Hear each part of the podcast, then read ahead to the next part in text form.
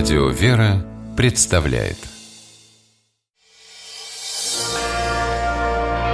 Прогулки по Москве О видимом и сокровенном Здравствуйте, дорогие слушатели! Мы отправляемся гулять по Москве. Меня зовут Алексей Пичугин.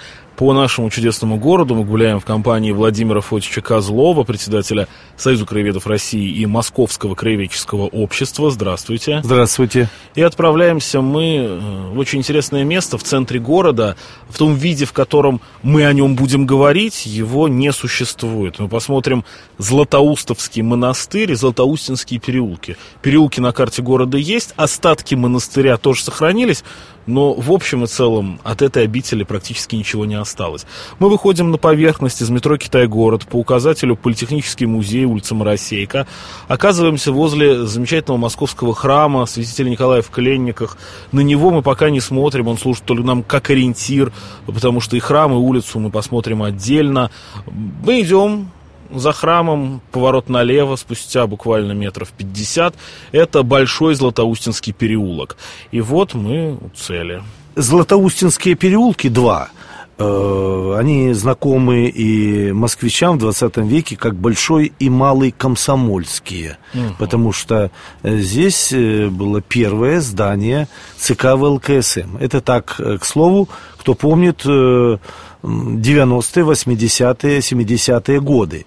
Они по 300 метров, не такие, в общем-то, большие, но они интересны тем, что здесь много сохранилось старых домов, старых зданий, особенно в Малом, и э, связаны с многими известными деятелями.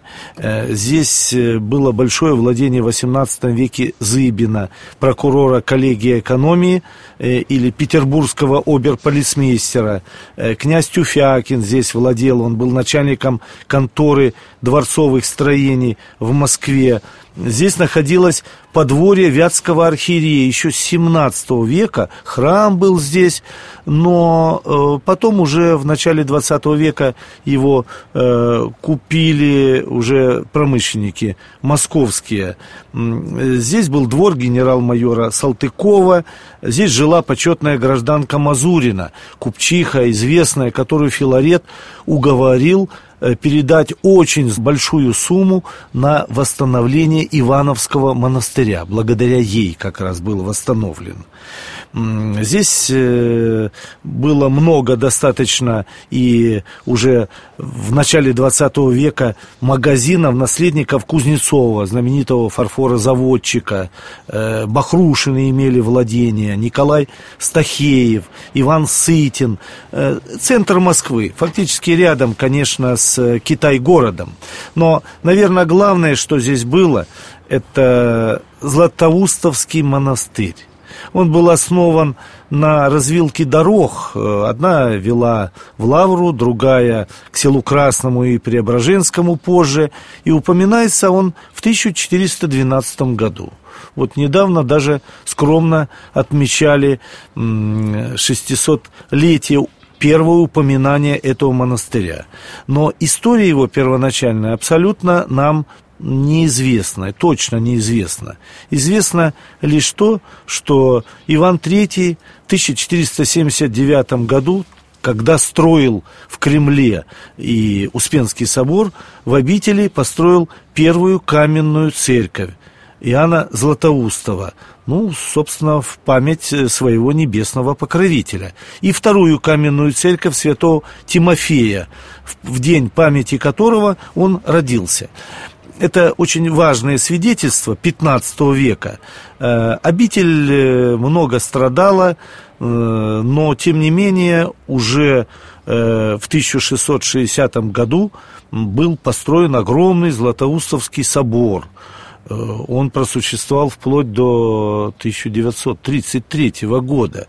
Э, Пока По... там дом не построили, о котором мы еще поговорим. Да, мы еще упомянем этот дом. Э, здесь была шатровая колокольня, храмы, четыре храма. И начиная с конца 17 с 18 века, здесь, знаете, складывается вот такое покровительство военных э, адмиралов и генералов этого монастыря. Здесь э, хоронят Апраксины, здесь была усыпальница Апраксиных. Апраксины хоронят э, своего родственника, адмирала Федора Апраксина, знаменитого, который участвовал э, во всех сражениях морских на Балтийском море, в Гангутском сражении, занимал очень большие посты, и он, и его родственники. И в 711 году над могилами Апраксиных возводят Благовещенскую церковь. А э, потом уже строят и другую после пожара 737 года э, церковь э, святых праведных Захария и Елизаветы на деньги Елизаветы Петровны. Это 18 век, редкая такая церковь э, в барочном стиле. Появляется колокольня, появляется храм Троицы. Это последнее строительство, это середина 18 века. После Новее ничего не было. Нет, то есть это очень комплекс такой дошел до начала 20 века, уникальный, очень интересный, огромный монастырь, э, действительно с со своими святынями. Здесь же были в Благовещенской церкви погребены и другие э, известные деятели. Э, например, генерал Аншеф Румянцев, отец фельдмаршала знаменитого, э, Румянцева-Задунайского. Или в соборе был погребен контр-адмирал Иван Синявин. Это начало 18 века. Генерал Аншеф Матюшкин, э, Касимовские царевичи. Э, была здесь э, явлена известная икона во время э, Знаменская, она стала чудотворной во время посещения Москвы чумой. И это э, придавало монастырю м, такое большое значение. Он был в центре Москвы, э, обнесен был стенами, правда, более позднее, конечно, время. Э, и вы знаете, вот от этого э, великолепия, от этого фактически ничего не осталось. Если мы находимся вот в центре прямо э, Златоустинского переулка, большого Златоустинского переулка, э, то мы видим достаточно такое, ну, мрачноватое, серого цвета здание 30-х годов.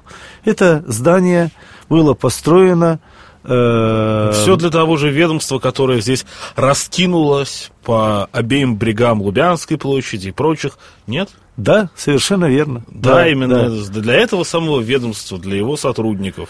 Ну, а здесь еще э, такой был архитектор Черри Ковер. Он построил дом, действительно, НКВД ОГПУ. Э, снесен был полностью Благовещенский храм, причем сносили в спешке. Э, а если сносили в спешке, то есть засыпали низ, э, далеко не везде было построено вот были рыты фундаменты, потому что сегодня утверждают, что Благовещенский храм с могилами Апраксина, фактически он был просто закатан под асфальт и указывают место, там ничего нет, там просто проезд машин. То есть, если сейчас асфальт снять, мы увидим фундамент и могилы. Да, да. Э, да, могилы э, сфотографировали, их фотографии известны, надгробия вернее. Э, поэтому есть э, такая возможность. А дело в том, что несколько лет назад, несколько лет назад, ну лет пять назад, благодаря, э, в общем-то, наблюдательности, скажем так, и сотрудников московского журнала, в первую очередь, и храма Николы в Кленниках, который вы упоминали, э, за ремонтными работами рядом с этим домом мрачным нашли целый ряд надгробий надгробий белокаменных. То есть видно, что там остатки разбитые надгробий Касимовских царевичей, э, бояр э, 16 века, 17 века. Прекратили работы, стали разбирать э, и перевезли э, останки, остатки эти, перевезли в сохранившийся. Все же сохранился корпус небольшой. Да, я хотел попросить вас в итоге суммировать, что же от монастыря-то осталось до наших дней. Вот до 90-х годов оставалось два корпуса. К сожалению, один корпус снесли в 90-е годы. Корпус 18 э, века, хотя тогда правозащитники защищали этот корпус, снесли.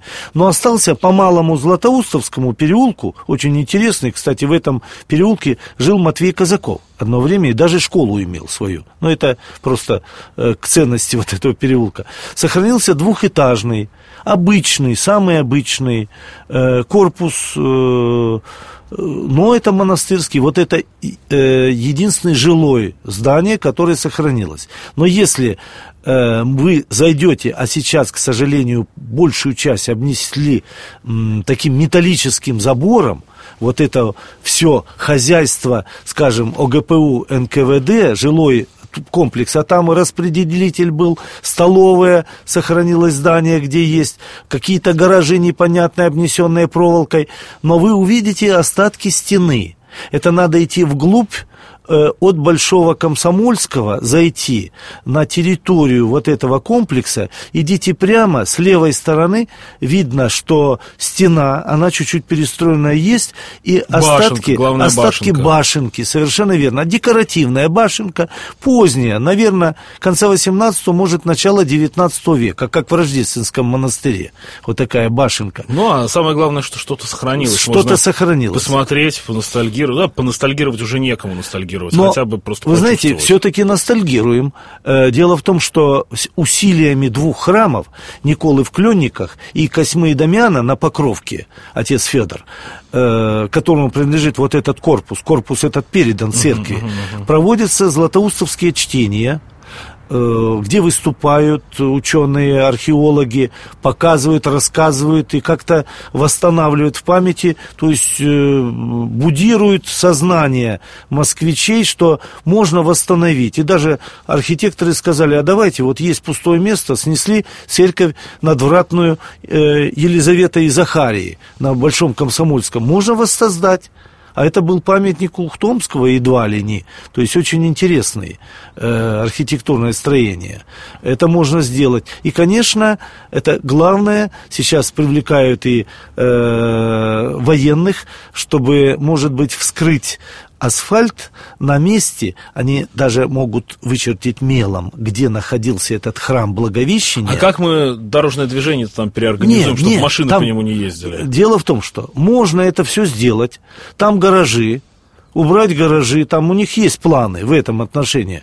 Но, знаете, это сложно. Но даже хочу сказать, ведь этот дом, э, дом еще печальный тем, что там жил э, человек, который который много сделал для организации гонения на русскую православную церковь, Тучков. Он фактически курировал э, в ОГПУ секретный отдел, и, э, собственно, его э, с ужасом о нем пишут, отзывались и владыки, которые сидели тогда в тюрьмах. Он жил в этом доме в этом доме. И жители современные, потомки тех, других, не только там, конечно, представители вот этого ведомства там проживали, они пожелали, чтобы перед их домом э, была поставлена часовня в памяти этого монастыря. И более того, э, мне как-то я попросился, мне пустили в подъезд. Подъезд украсили они старыми фотографиями в рамках э, монастыря. И очень э, некоторые квартиры, я могу сказать, некоторые квартиры находятся на месте, где был алтарь собора.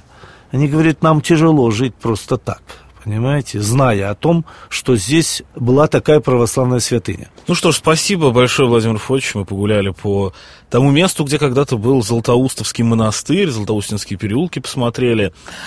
Как раз все это к вопросу о воссоздании, возможности воссоздания московских памятников. Здесь же рядом и церковь Успения на Покровке, о которой, ну, о которой можно много говорить, долго говорить. Самый прекрасный, по-моему, был московский храм, да. который можно было, пришло время восстановить. Даже есть движение за воссоздание есть. этого храма, но это другая история. Спасибо большое, Владимир Козлов, председатель Союза краеведов России и Московского краеведческого общества. Я Алексей Пичугин, мы с вами прощаемся. До новых встреч, гуляйте по Москве, любуйтесь Москвой и любите наш город город. Будьте здоровы.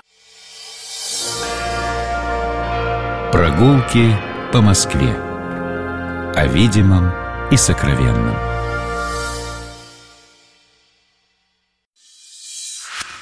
Программа «Прогулки по Москве» произведена при поддержке Комитета общественных связей правительства Москвы.